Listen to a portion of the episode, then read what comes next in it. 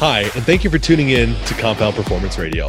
We're your hosts, Matt Domney and Kyle Dobbs. Thank you for tuning in. We hope you enjoy the show.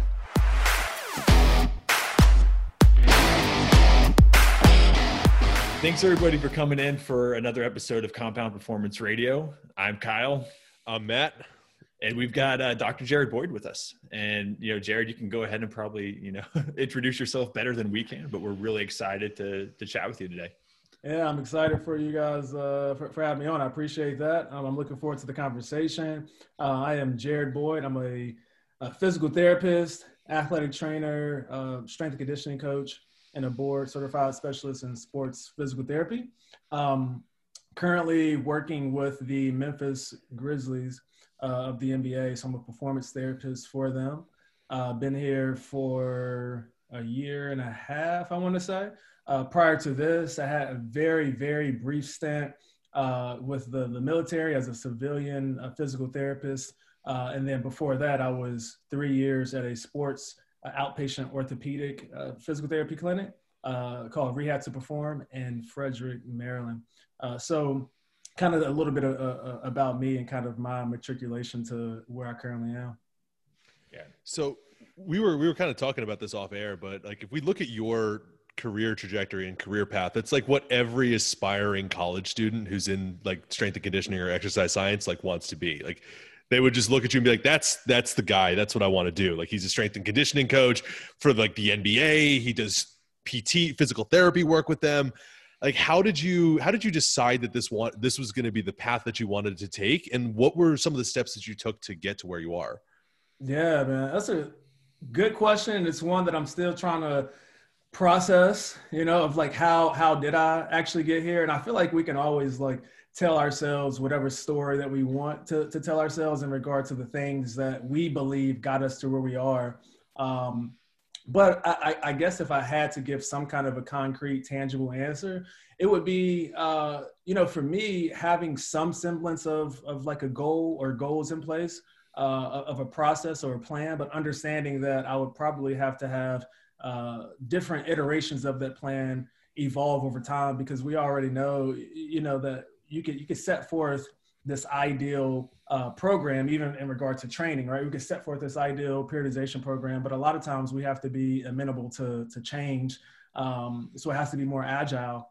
And I think that's the, the same for our professional landscape as well when we're trying to get to a certain career path. So for me, it was understanding that hey, I wanted to be uh, a physical therapist, so I majored in exercise science in undergrad. Uh, and then from there, I had the opportunity to to go to school at uh, Shenandoah University, where they had they offered a dual degree um, track where I was able to get my doctorate in physical therapy and my master's in athletic training. And I think it was around that time, once we started to have our clinical rotations, that I was incredibly intentional and purposeful about selecting uh, clinical rotations that I thought would be more suitable for me and, and kind of aligned with where I, I potentially would want to go uh, upon graduation. So having clinicals at Exos, uh, University of Tennessee, their athletic department, and then the United States Air Force Academy. I think all of those things uh, really gave me a better a, a, better premise and landscape for for how, how to navigate uh, and negotiate you know the reconditioning process and physical preparation uh, and so I think with with all those skills, uh, it just opened up a little bit more lanes for me to be able to traverse in, uh, and, and not really putting myself in this one siloed uh, position. Um, and then I would I would say, you know, as I started to to, to get into the workforce uh, with my first job, uh, I saw some things that I didn't necessarily prefer. And so I said, all right, well, how can I better set myself up for success by by making sure that I can actually put to use the skills that I have? And so I started uh, really just reaching out to different clinics. And I think that's another thing too. Like a lot of the the, the positions that I've had the opportunity to to have um, were bestowed upon me by ha- taking initiative to reach out to those places, even if I didn't see anything on on uh, uh, Indeed, right? It's like, hey, I'm just going to reach out, uh, introduce myself. I'm going to attach my my CV or my resume, uh, and a lot of places ended up reaching back out. Uh, and one of those places was Rehab to Perform, and, and that's when I, I, started there for those three years. uh, and I started to from there curate my uh, social media, and that's how I, I got kind of noticed. Uh, upon other things, but that was one of the the reasons why I got noticed in regard to the the job that I currently have with the Memphis uh, the Memphis Grizzlies. So I think it's all about uh, obviously, you know, people say it's it's who you know, but it's also who knows you. And so, if you want people to know you, you have to kind of be willing to be vulnerable and put yourself out there and put mm-hmm. your work out there, and network and connect. Um, but then also making sure that not every opportunity is always going to be presented to you. You have to make sure that you're willing to uh, just reach out to people. Uh, and sometimes, you, you know, you, you might not necessarily yield the outcomes that you're looking for. But if you keep on and keep on trying that, uh, then then I would have to imagine that something beneficial is going to be uh, the the end result of those continued uh, you know exposures to reaching out to different companies and people. I I genuinely hope that everybody listening to that listens to that twice. Yeah, uh, rewind that, take notes, write yeah, like that, like that's. I think because that is a huge a huge misconception i think in the industry that you know that you know you're a lot of people i think kind of wait around for the opportunity to come to them right and that that's probably even just like more of a human condition more so than oh, anything yeah. else right but but i think in the industry for sure we see that expressed a lot where people are posting on social media or maybe they're in like a corporate gym and they're training their clients like oh yeah like that my next client's just going to see me like working with this person and they're just going to come up to me and like hand me a, you know, their credit card and you know want to start training right?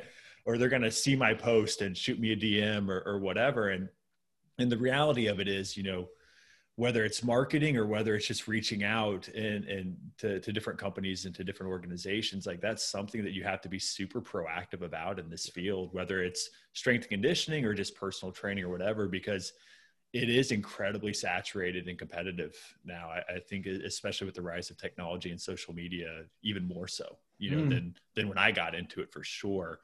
Um, so i that's a huge thing. Um, I, yeah, I, I, also really like what you said about uh, it's not about who you know, it's about who knows you as well. Mm-hmm. And I think that was a that was a really really really good point for the people who are looking at things and the not wanting to do things like you did where they're curating a social media platform or they're doing something like that because right now that's the easiest way for people to get out, get out there and if you are continuously putting forth your putting your best foot forward on social media and trying to give show people the best that you can offer on social media now it gives it it's kind of like what happens with you it opens a lot of other doors mm-hmm. because people now have another thing that they can look at to see okay what's this guy about yeah a hundred percent man it, it really is and it's just you know it's it's for me my intention you know when i try to to put together some uh, some some semblance of a successful whatever that means um, social media uh, page on Instagram. It wasn't with the intention of me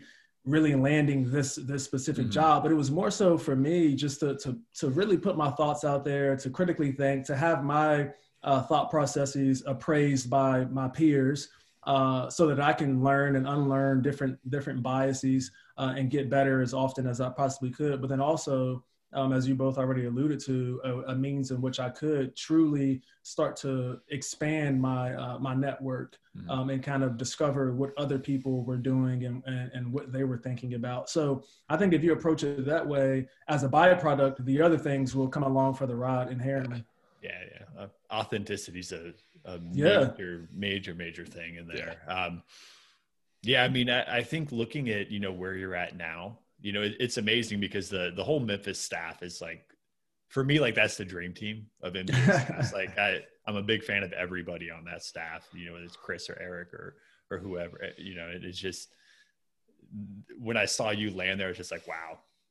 like that that's amazing uh, you know and, and i think that's something that you know looking at the industry in general and kind of looking at what your last year's been with obviously you know covid and you've had two seasons and like a super condensed off season mm-hmm. and i know mm-hmm. that's going to affect your your athletes as well like what's that i mean what's your day to day and obviously that's a broad statement but kind of what's your day to day kind of look like what what are your roles and responsibilities because i also don't think everybody probably knows the different parts that you all play, you know, yeah. kind of when working with athletes and what, you know, your role as a physical therapist as well.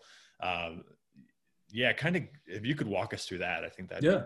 Really awesome. Absolutely, for sure. Uh, I, I, would say, in general, you know, when we look at most um, most organizations, you're going to be delineated into two overarching departments. One is going to be more performance oriented. One is going to be more uh, medical oriented. So, you know, medicine, I'm thinking more of the reconditioning. So, if an athlete sustains some kind of a time loss or an extended time loss injury, or they have some kind of a post surgical um, uh, uh, surgery or procedure that's done, then they're they're likely going to spend more time under the uh, domain of sports medicine, uh, as opposed to if we look at the off season or even in season where we're trying to maintain, they're likely going to spend more time under the domain of uh, sports performance.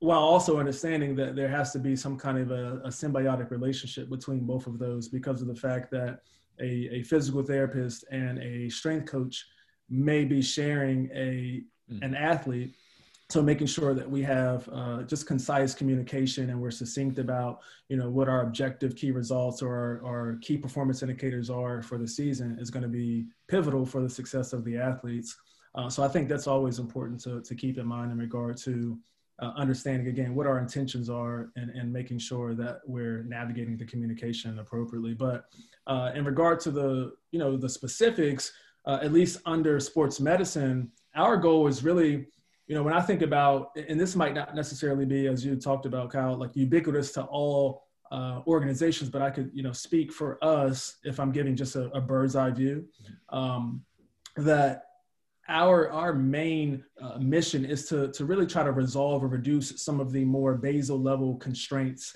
uh, of the the organism in regard to do they do they possess the joint potentials uh, or joint potential do they possess uh, basal level constituents from a, a isolated capacity perspective to then be able to integrate those more basal level uh, affordances into something that manifests as a more integrated emergent kind of output or something where they're actually trying to uh, increase the expression of force uh, or increase the uh, expression of the rate of force, right? So any kind of iteration of, of, of strength over a varying time scale. Um, but sometimes there might be different hindrances or constraints that will preclude them from being able to uh, gain a, a trainable uh, or a, a loadable, um, adaptable movement, then it's incumbent on us in our department to make sure that we kind of discover what is precluding them from doing so and then equipping them with the solutions to, to be able to uh, kind of coordinate those those patterns together to something that is uh, quote unquote functional, whatever that is as well, which we can get into later. But um, I guess that's that's you know when I look at roles and responsibilities, that's kind of how I would uh, delineate those two uh, domains. And then in regard to just the day to day, a lot of it is in season and out of season is is completely different. In season, I kind of think about it, uh, and I had a post about this, but you know, in season is like we're trying to stave off or or decrease the rate at which we're going downhill.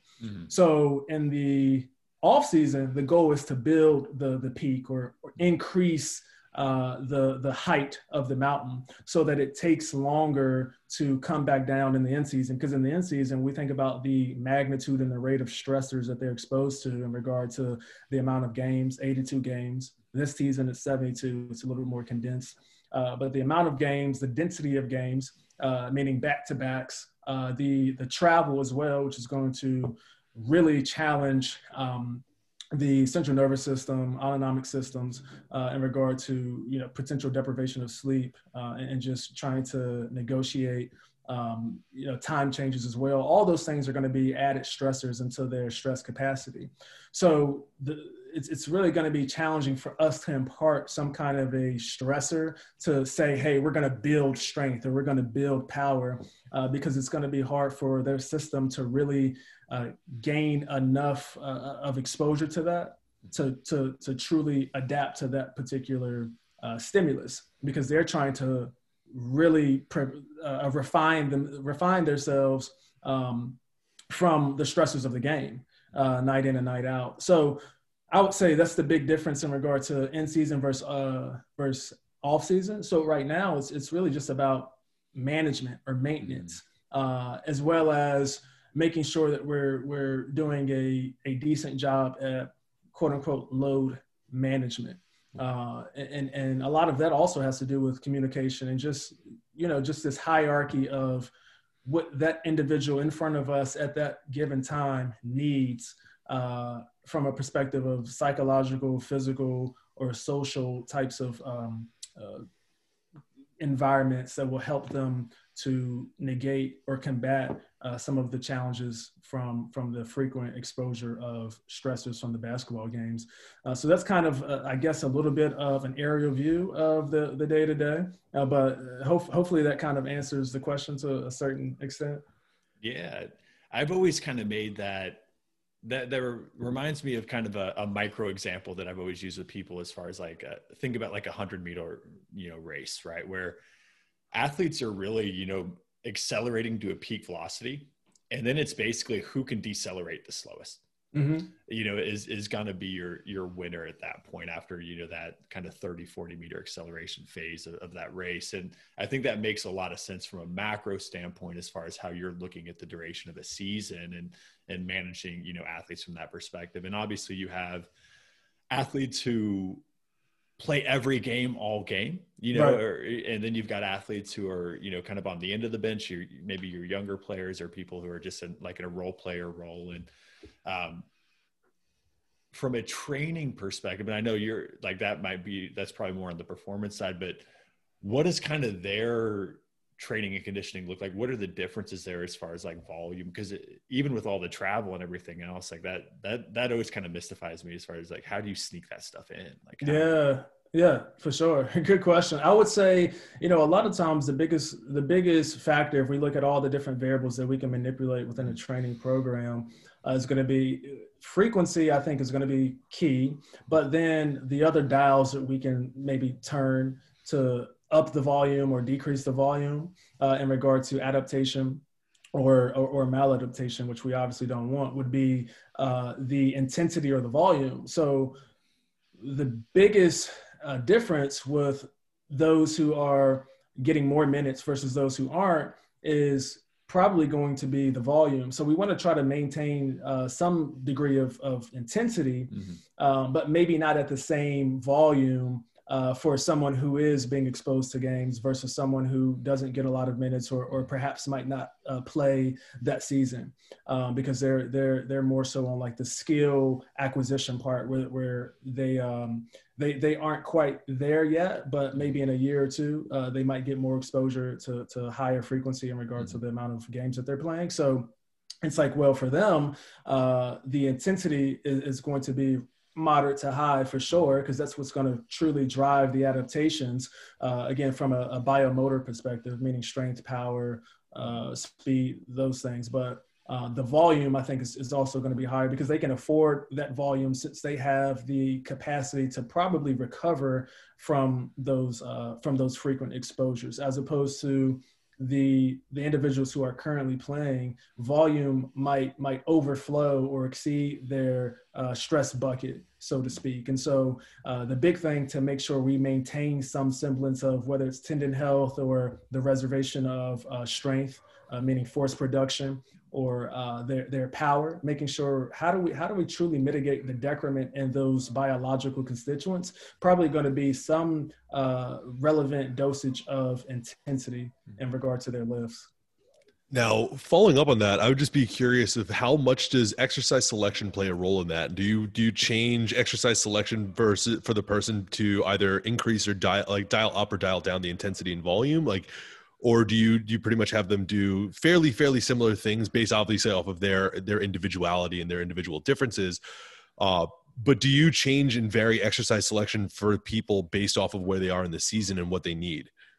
Mm, yeah. Uh, i would i would say the first priority would probably be if we look at it from like a hierarchy of needs would be as you said uh, what are their current constraints? What are they potentially challenged by? Uh, and, and what what is limiting their expression of being able to handle said intensity? So if something's precluding them and they don't have the affordances necessary for a movement even though we believe that movement to be uh, a suitable type of, of modality whether it's let's say a barbell back squat for example um, which which a lot of uh, a lot of basketball athletes probably uh, don't have the muscular or musculoskeletal apparatus to to do um, efficiently or effectively. Mm-hmm. Um, then then we would scale down or regress to the the next tier of a movement that would be a better, more valuable option for them to still get a sufficient stimulus. Uh, so I think that's the first priority is understanding what their limiting uh, their rate limiters are from a movement perspective, uh, and then from there it's going to be what is going to be the potential. This is probably theoretical, but what's the potential cost of a of a, of a movement, right? So if we look at something like a a back squat versus a hack squat, then we could surmise potentially, again, theoretically, that a back squat might be a little bit more challenging uh, and, and require an extended period of time to recover from, as opposed to the hack squat, where we can truly uh, isolate, even though it's an integrated compound movement, um, there's not this, this axial load. Uh, and so we can still, to a better degree, uh, make sure that we're allocating the stress to the quads or to the glutes, whatever mm-hmm. whatever kind of tissue we think needs to be augmented. Um, as opposed to something that maybe has more complexity. I think more complexity is going to be more costly from a cognitive perspective, and also uh, certain ramifications that could potentially um, be be disadvantageous for the organism. So I do think that the exercise selection does matter in regard to what we think um, the that stressor would impart on the the individual. But a lot of it, I would say, first is going to be based off of a potential evaluation of what they possess and what they don't possess, uh, and constructing something that uh, yields the the the best outcomes. Mm-hmm.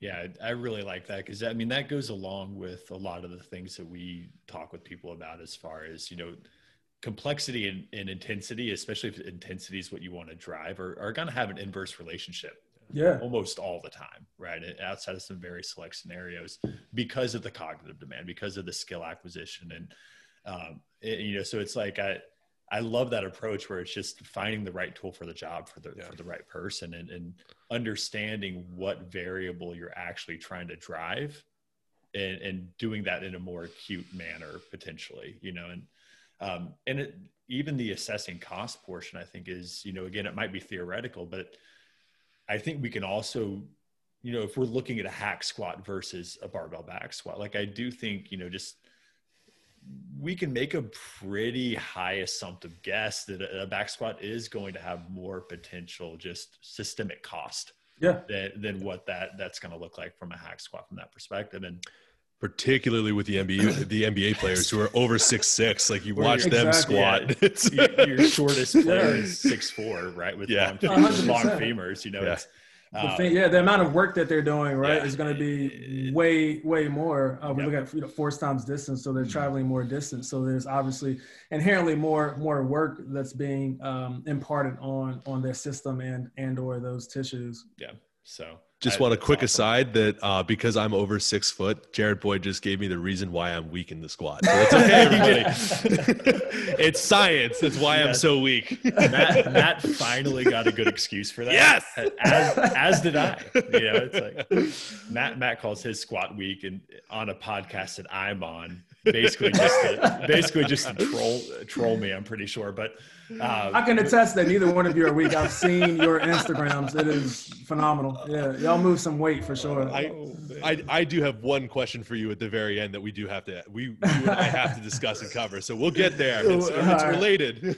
all right, all right. When, when, Matt says that, it kind of scares me sometimes. That's okay. We're we're gonna roll with it. Um, so I, I think you know, bridging into kind of the second topic we wanted to talk about was just even like the broader strength and conditioning, you know, field. And, you know, we talked off air about this a little bit, but in addition to all the work you're doing with the NBA, like you still also work in an educational perspective as well, a little bit too, and which I think is phenomenal. Um, you know, I just, I, you know, education is something that I think we all hold really dear and, and mm-hmm. something that we have a lot of respect for. So, just from a from an industry perspective like what do you kind of see as maybe the trends and, and, the things that are kind of moving in, in a direction that again like you like to see versus some of the things that maybe aren't from that perspective? Yeah for sure. Um I, I guess you know that's a i love that question. When i when i think about that i look at what are the things that are incredibly uh, polarizing or the the topics that create a lot of uh, divisiveness mm-hmm. where there's a lot of disagreement uh, and, and, we get into these these tribes, which there's nothing necessarily innately wrong with tribes because of the fact that uh, you know they've been around for forever and they're part of evolution, and mm-hmm. and, and I think they are important for sure. But uh, sometimes if we're not aware of the potential ramifications of the tribes and the different biases that they lead to, we can find ourselves in tough situations where we are being incredibly siloed. We aren't. Mm-hmm um, opening up our funnel to receive information that might counter our specific biases. So um, I kind of approach it from from that premise and say, you know, what are what are and why are certain topics uh, incredibly challenging for people to have a civil conversation about or, or be judicious about? And and I would say one of them, which which probably will will always exist, is going to be this premise of functional and I've been on this for I don't know maybe like the past six months. I've really been thinking about like functional, what it actually means from like what what is what is your operational definition of functional, as well as you know I've been thinking about the, the concept operational definition being applied to other words as well that seem to have this this nebulous type of connotation associated with it because I think it'll allow us to truly have a better dialogue with individuals because we might potentially agree with similar methods and strategies or maybe we don't and it's all because of the fact that we we are on a starting ground where we have different operational definitions. So I think it's it's important first to discover what that is yourself, uh, and then present that to the table to, to uh, get on a, on, on, a better starting ground for having a more conducive conversation. Um, so one of those is, is uh, f- you know, what is functional, uh, as well as, you know, thinking about these concepts of kinematics and, and kinetics in regard to, you know, kinetics, I'm thinking of capacity or these biological, biomotor capabilities of, of force uh, expression um, or, or strength, power, speed, uh, as opposed to the kinematics are going to be perhaps the way in which a movement manifests itself or uh, form or technique, etc. Um, and I've really been thinking about this because there seems to be, you know, these, as with everything, there's a, there's a continuum but we kind of make this binary bias that there's only two options. So you either have to be on the camp that supports kinetics uh, and just force, right? And load is the end all be all. Uh, or you're on the other side of the coin where it's going to be uh, specifically kinematic. So how something looks and, and how the person moves.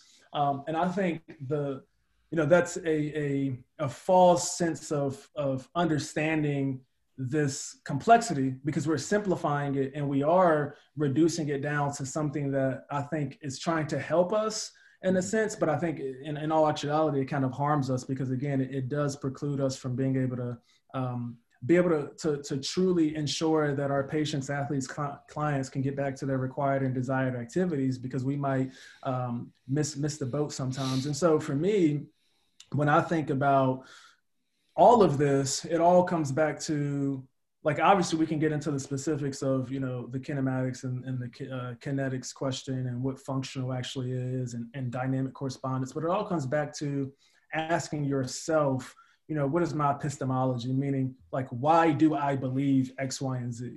I think that's incredibly important to you know just really start to journal and write down um, you know why do i practice this or why do i why do i, I give these specific narratives to uh, my clientele, uh, and then also thinking about what what are the the benefits of this, but then what's another lens that I can look at to have gotten to this, a similar conclusion or outcome? Um, what's what's an alternative hypothesis? So if I'm seeing someone uh, that, that's coming in with a particular injury or, or ache or pain, whatever it may be, um, if I come up with a, an initial hypothesis, maybe taking a step back to continue to refine and self appraise that process to say, okay, well, this is another potential hypothesis that might be uh, a, viable, a viable uh, option in, in regard to, to why they have this manifestation of pain or injury. So uh, I, I, guess, and hopefully I'm not being too tangential here, but I think for me, that's incredibly important is to really, I'm having recency bias, but I just read Adam Grant's um, uh, new book um, it called Think Again.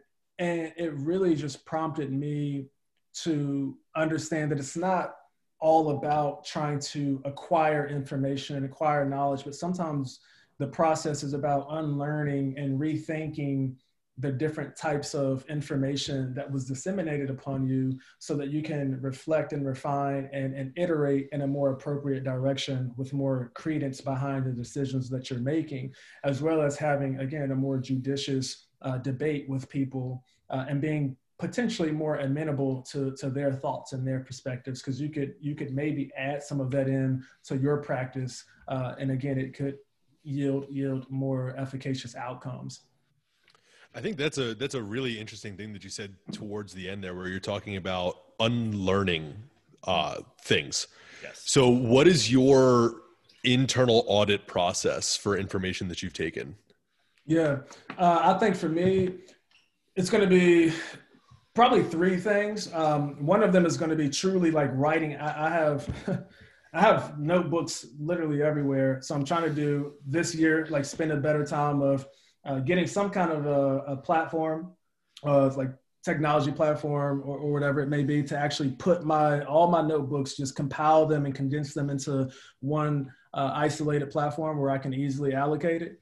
Uh, but with that being said, I have a lot of notebooks, and what I do is just write out my thoughts, um, and I'll write out just different different perspectives, different theories, uh, different things that come from from the research uh, thoughts that are there in my head, biases, I'll write those out. And then what I try to do is go to the literature to see if I can find things that not only, you know, support, but also things and evidence that may not support the information that I've written down, just to see the, the subtle nuances and the contingencies uh, that oppose my potential biases. Um, and then another thing that I, that I do, like I said, is, is writing those things out and giving it to the world because it does no good to only self appraise yourself because again we're, we're going to try to quell some of our vulnerability by making ourselves seem like oh no that was good. Like good job jared. That was like solid. Man you're a smart guy. You know what i mean? But i think some of that we can we can resolve by truly by truly just putting ourselves out there um, into the ether and so that's where the social media could come come in in handy or just having a circle of people that uh, you know aren't like your yes man but they're more so people that are giving you some sense of, of doubt. Um, so th- they're good at asking questions that truly do make you rethink. And i think that's what we we do a good job at um, in regard to the grizzlies. Like we have a very i think um, a, a, very good group that that imparts this critical thinking. Uh, and, and it's not necessarily about you know breaking people down but it's trying to get to better solutions or mm-hmm. trying to be less wrong as often as we possibly can. Uh, so that's kind of you know what i often think about and and my go-to in regard to self-auditing my progress for for unlearning certain concepts Follow up to that, how hard of a skill was that for you to learn and how challenging was that for you in the very beginning when it was like you you would go through would you ever go through things like sunk cost bias where you would look at what you've gone through and be like, "Oh man, I just wasted all this time and money on this and now it's useless."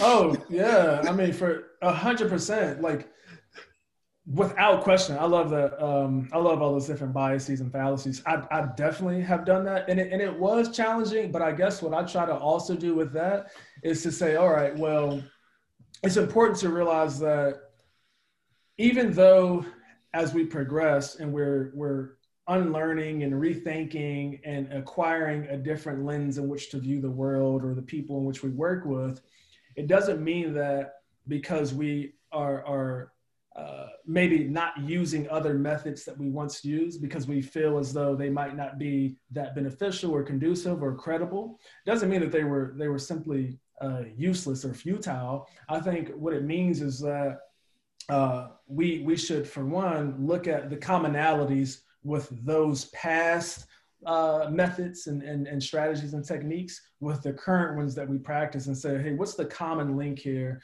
Uh, because a lot of these different um, th- these different camps, if you will, or tribes, uh, whether it is something like a PRI or FRC or DNS, SFMA, they share a lot of commonalities, but we often uh, look at the dissimilarities between them, and that's what creates the the tribes and the divisiveness. So for me, it's like, okay, well, that's and this this past iteration of what I used to do is similar to what I currently do in this particular regard. I'm going to make sure that I investigate this a little bit more because perhaps that's a staple principle that's a non-negotiable that I should uh, better understand and harness moving forward.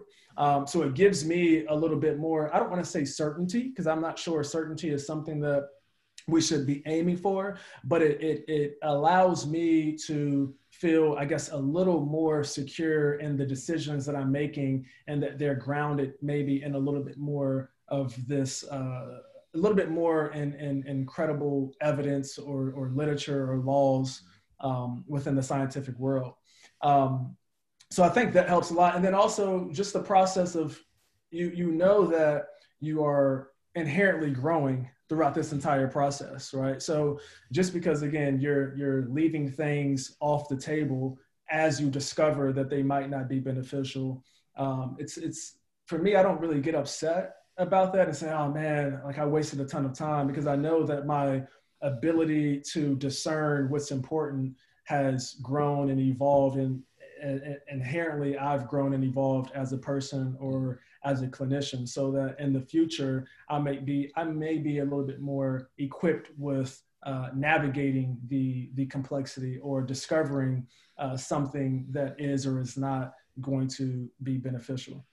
Yeah, I like that a lot. I, I think that's a great way of explaining it, and because I think we all go through that. You know, you we've all done a lot of acronyms, you know, at this point in our lives. And yeah. And the way that I typically look at it too is, you know, even all experiences, you know, reflect within our perceptions, right? So they all influence how we view everything moving forward, whether it's again negatively or, or positively impactful at that point. And in finding similarities within these systems is something that I think, you know, most coaches should probably try to do because, you know, like you said, we we focus on the differentiators because that's that's marketing right that's mm-hmm. how we do that's how we get allocation of resources which is the coaches that's the consumers these are all these are all companies and their brands and they're all they've all got the same pool that they're fishing out of. And it doesn't do anybody any good to say oh yeah we you know we agree with you on that. That's something that we can all you know shake hands on and give each other high fives. It, it, you know we always want to point out the differences there. And um, when I start looking at that from an industry perspective, you know, it's whether you're on social media or you're at a conference or you're you're talking to your friends in the industry that that might be in a different camp the the majority of the arguments and the majority of the conversations we have from that standpoint are are really about minutia you know in mm-hmm. most cases you know in my experience and and also just like you said even just uh, a lack of context right and, and that's something that matt yeah. and i talk about a lot because you know, like we work with, like Matt works with literally some of the strongest people in the world from a powerlifting perspective.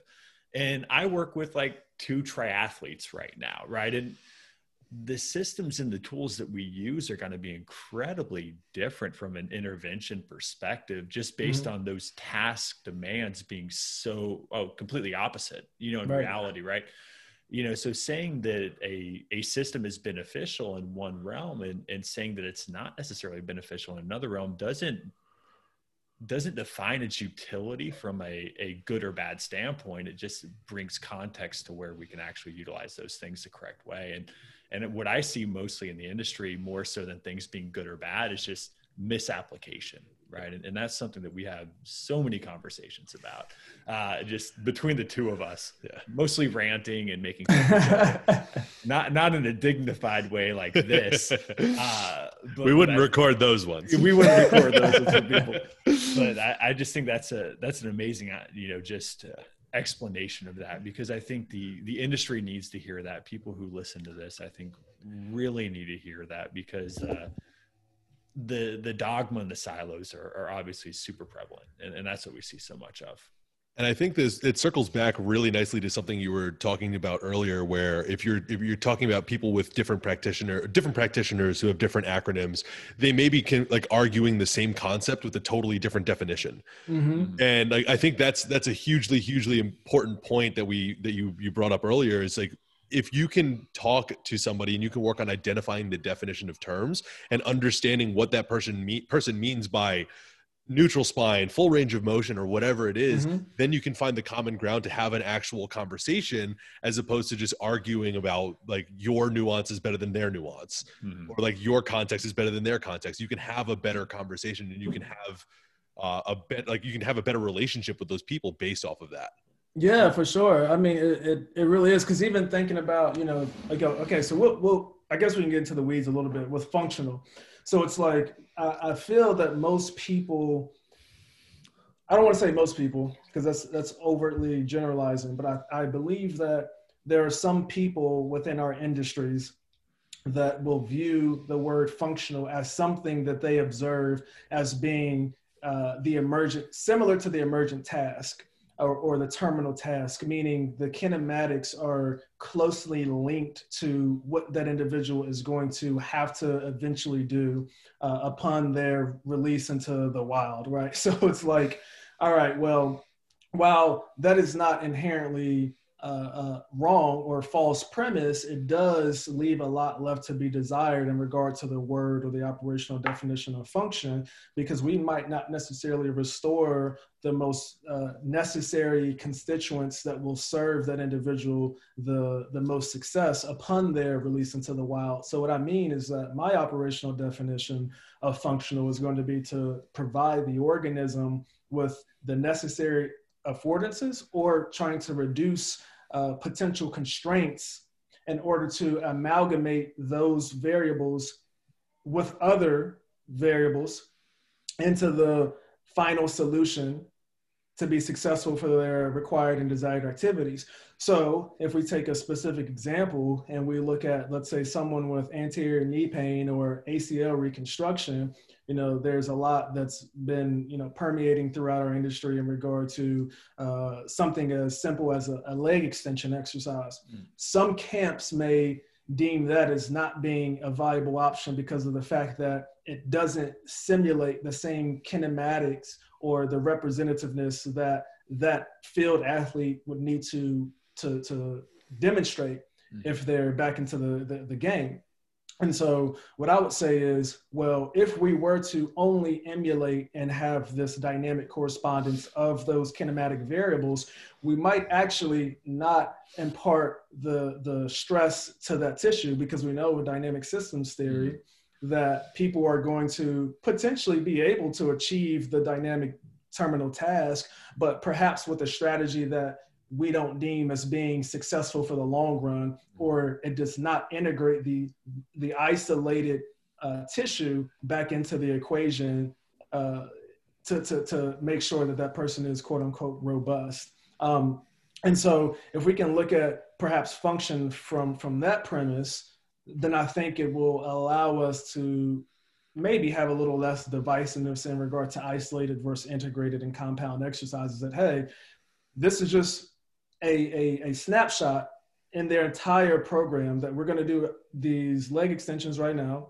to make sure we can isolate the tissue, we can impart the, the and, and, allocate the stressor there, we can increase the cross-sectional area, mitigate atrophy, increase the uh, isolated production of rate coding, um, and, and limit their aversion to stress and load so that when they get back into an integrated activity, especially something emergent, like deceleration, we know that they have the necessary requisite capabilities. And if they still have some kinematic uh, deviation from what we deem as being normal, we know that it's not because it's a lack of strength. So we can remove that as being a potential hindrance and say, okay, well, now what are the other potential constraints that are precluding them from being able to demonstrate the kinematic, um, the kinematics that they need to be con- to be successful for that uh, that activity.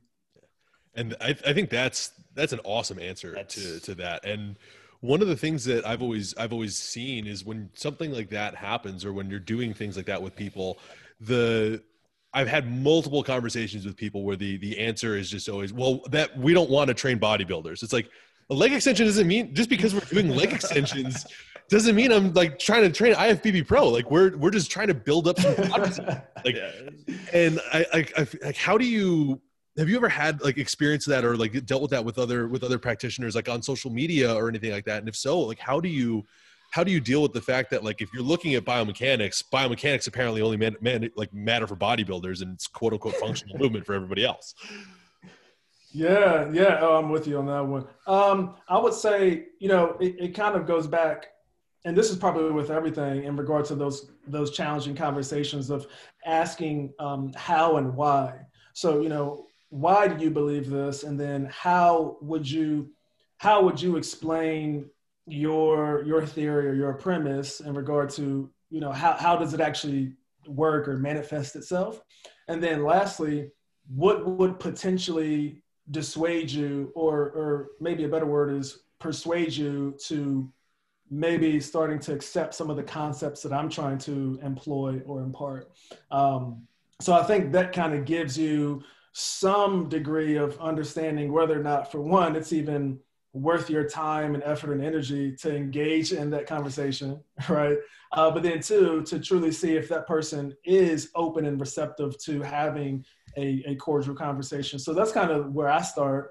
Um, and then instead of, you know, I used to, I'm guilty of like initially just bestowing a lot of like literature and evidence at people. But then it's like, well, okay, if you actually read the evidence about dis- disseminating evidence it's actually not that beneficial for changing people's beliefs and their behaviors yeah. anyway. So it's like it's like all right, well, let me use those other strategies uh, and let me let me be the the first one to kind of be the catalyst for getting them to to change their thoughts by saying, hey, okay, I understand what you're saying about X, Y, and Z being functional. I do think that you know whatever it is that they're claiming to be functional is, right? I do think that this integrated compound, emergent, reactive, reflexive, whatever movement is, is functional and is an additive piece um, because of X, Y, and Z. And I also think that what I'm claiming to be functional could, could also be a part of that equation and the solution as well because of X, Y, and Z. What are your thoughts? So something like that, I think, um, can, can open up a better table for, for people to have a, a more symbiotic um, uh, relationship moving forward in regard to the different professions. Yeah, I like that a lot. And even circling back, I think another another part of that answer a couple answers ago that really caught my ear, I think, is is looking at the the athlete's ability to self-organize, especially at the the high level athletes that you're working with, where just because somebody completes a task doesn't mean that it's repeatable long term and it's done with the yes. same efficiency that you're looking for from uh, a motor perspective or a biomechanical perspective or even from a stress and stimulus perspective perspective to uh, their goal from a in-game scenario versus like maybe a, a more predictive practice scenario you know is is someone who like I played, you know, small college basketball and it's like, okay, like you're in practice, like a lot of it is very predictable. Like you know the drills you're running there's mm-hmm. no reactive component really to it and it's very easy to kind of go through some of these like rehearsed you know three dribble pull-ups or you know some of the post drills that you might be going through or even you know defensive things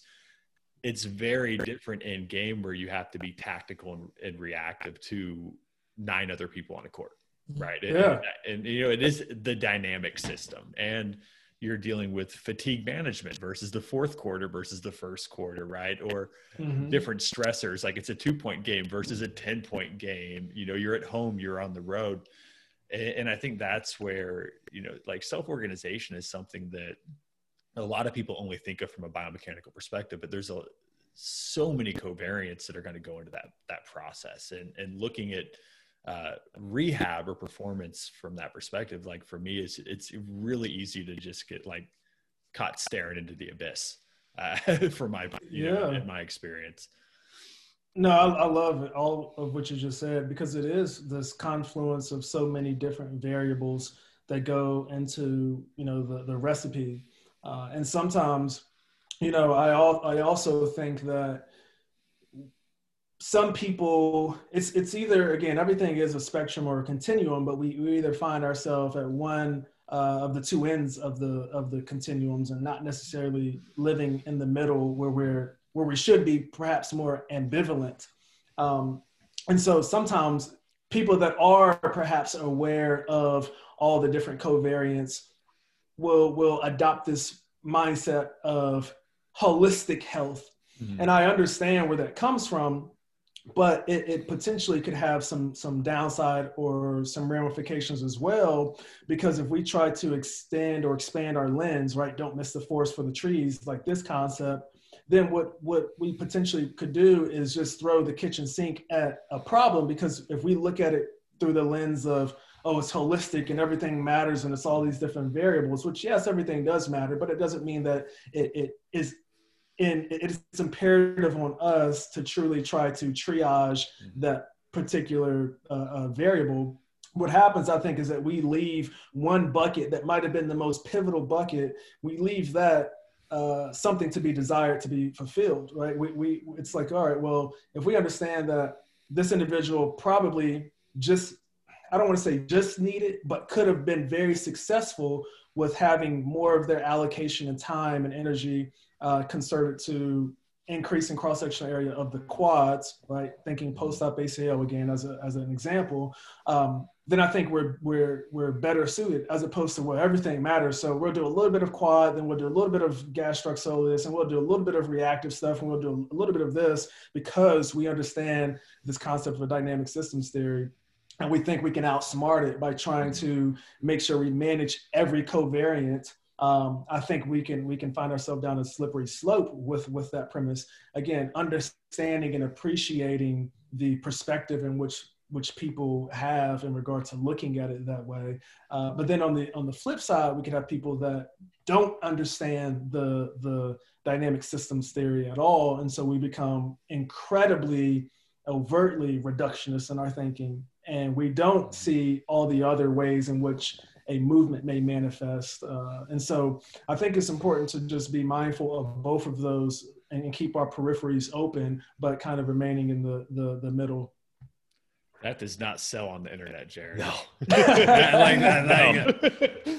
it doesn't. It doesn't. You, you're never concrete answer now. You're never gonna get a hundred thousand followers. Nope. Yeah, I'm really. Yeah, I'm really. I, so you know what? I really think that's why I don't. I think. I think that's why I don't have. Um, people would like will randomly like ask me, they'd be like, why don't you have more followers? Or why don't I'm like, ah, it's not really my priority per se, but I also think one hindrance is because of the fact that I, am not incredibly hyperbolic with my mm, statements. Absolutely. And I do kind of leave this level of, uh, I'm not quite, it's like, I, that, that's just not who I am. I just want to curate critical thinking and I'm a critical thinker and I don't have the answer. So it's important to have doubt have humility mm-hmm. uh, and, and, and have curiosity as opposed to having this prideful conviction and overconfidence. Yeah. You're just you're just not polarizing enough. You're a nice guy who, who questions himself and is, is, humble in the industry. It's like that's just never gonna fly from a marketing. It's hard, it's hard for people but, to share it because yeah, like, like, I can't argue with him. He doesn't. Yeah. He's arguing with himself in the comments. Like you just you just need a you need a better PR person. Man. Yeah, that's all you. No. I do. I do. we just oh, need oh, text boxes with one sentence captions that are just yeah, like, just, I hate you because of this. Yeah. Let's blast them. Let's blast them. So, I mean, that does, that does lead us into uh, our last question. And this is one that we ask everybody. So it's always kind of fun. But, you know, in the industry that you see, whether again, whether it's in person, in, in, uh, live within your little your section of the industry or as a social media just phenomenon or, or whatever what are the things that kind of like what do you hate? Like what grinds your gears? Like what are the things that you just see and you're like ugh that again yeah. like that type of thing. Yeah. Ooh oh man long um, list yeah that's name names if you want to. Oh no, no no no no. I guess uh probably for me a, a, a concept where and I'm blanking on the, the name, but it'll probably come to me. Watch it'll come to me when we're when we're done with this. But essentially it's where, you know, when when when people post an exercise or they post a, a statement, um, essentially they're promulgating some piece of information about or, or representative of their beliefs or their biases and their their behaviors, and other parties may castigate and denigrate that that that person for being vulnerable and willing to share where they are. Mm-hmm. And I and, and the, the the thing that I really don't prefer about that is that we've all been somewhere where mm-hmm. we have held on to different beliefs or ideologies or information that might not have been credible or uh, might not have, have been the most appropriate at any given time. So instead of you know giving that individual some degree of like, hey, I, I, understand where they're where they're coming from. I can understand, you know, why they may think X, Y, and Z, especially individuals that are currently in school. Um, mm-hmm. and they're just trying to, to learn and they're they're going through this matriculation process from a, a, a knowledge acquisition and trying to understand how to integrate all the all this information that's disseminated upon them um, and, and along that that that road to quote unquote success and mastery of whatever kind of skill that you're that you're going for there's going to be bumps in the road. And those bumps are vital. They're essential for truly learning because learning isn't this linear process where we mm-hmm. always are successful. That's the that's the opposite of learning. So mm-hmm. learning has to uh, have some degree of us uh, having unsuccessful attempts. And so when we when we you know break those people down or again we castigate them uh, then I, I, think we're doing a disservice perhaps to their learning um, because we we we may make them feel less inclined to putting their self out there and, and being willing to be vulnerable.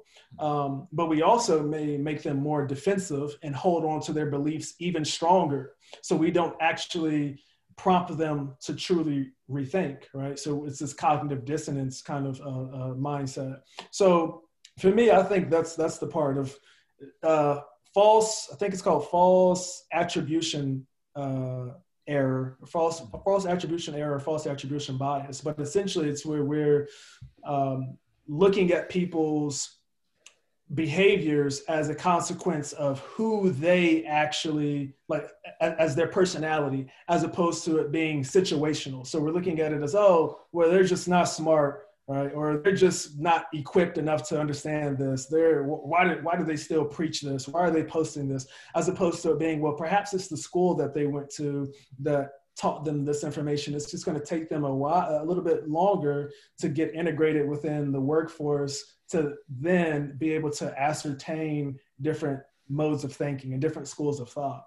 Um, so I think for me, that's the thing that, that I really, really don't, don't like um, within our industry because it, it is just so profound uh, how often, how often I see that. And it's like, well, you were there before too, right? Like you don't, you don't, you didn't know every single thing five years ago, 10 years ago, you know? So um, I, I, try to keep that in mind when I see things that I might not necessarily prefer, because if I look back on my Instagram or an article that I wrote or a blog that I did or listen to a podcast I did years ago, I would probably say, what the hell was I talking about? What the hell was I doing? And that's a good thing because it means that we've grown. Yeah. Yeah. Yeah. I can't listen to podcast I did two years ago. Like. I'm just like, oh man. Sometimes people even still like post them like in their stories. I'm like, yeah, like don't listen to that one. Yeah, I've had that a couple times. I just I just don't reshare that one. Yeah, like, I was like, oh, don't, I can't. I, I was in a dark place in my life. It was it was in a different spot. Yeah. I think that was that was really good and probably the most diplomatic answer that we've yeah. gotten so far. So I I, yeah. I appreciate that as well because it's yeah, I mean it's easy to like to sit here as someone who's been in the industry for you know 15 years and and act like I'm all high and mighty, but man, I've I've promoted some stuff now, you know, in, in the past with full confidence, probably too much confidence that I, I, look back and I'm like, oh, that that just wasn't wasn't even right in the context that I was promoting it, you know, at the time based on the information I have now. And and that's something I always try to, you know, remember with people too, is it's like we're all just we're all hopefully just trying to do the best we can with what we have available to us. Yeah. So I had 100%. one one question that I alluded to earlier that I need to I need to oh, yeah. yeah. So it is All about right, social media and it is about Instagram. So if you guys don't follow uh, Dr. Boyd on Instagram, you guys are missing out on something because he's an epic lip syncer. Yes. And I'm looking at your story highlight right now, and the last one you did was 32 weeks ago. Oh when are when are you going to give the people more of what they want? Mm, you know what? That's you know going to blow up your Instagram more than anything else. That might. You know what, Matt? I'm gonna, I'm gonna do that today. I'm gonna do it today. Excellent. I'm gonna. Do, what's today? Today is Today's Friday, the 5th. March 5th. Yeah, March 5th, Friday, 2021. It is. It is 2:22 Central. I'm gonna do it today for anybody that's go. listening to this. So it's gonna happen today within the next uh, hour. There we go. That's that's the one the the the most the biggest question because I was like on your Instagram earlier because I was looking for stuff and I was like, yeah, he used to post lip syncing videos all the time. And like, I looked at the high, the story highlight and it's like 109 weeks ago and then 32 weeks ago. I'm like, we need to bring this back. This has been, these were so good. That's because yeah, like we, we do.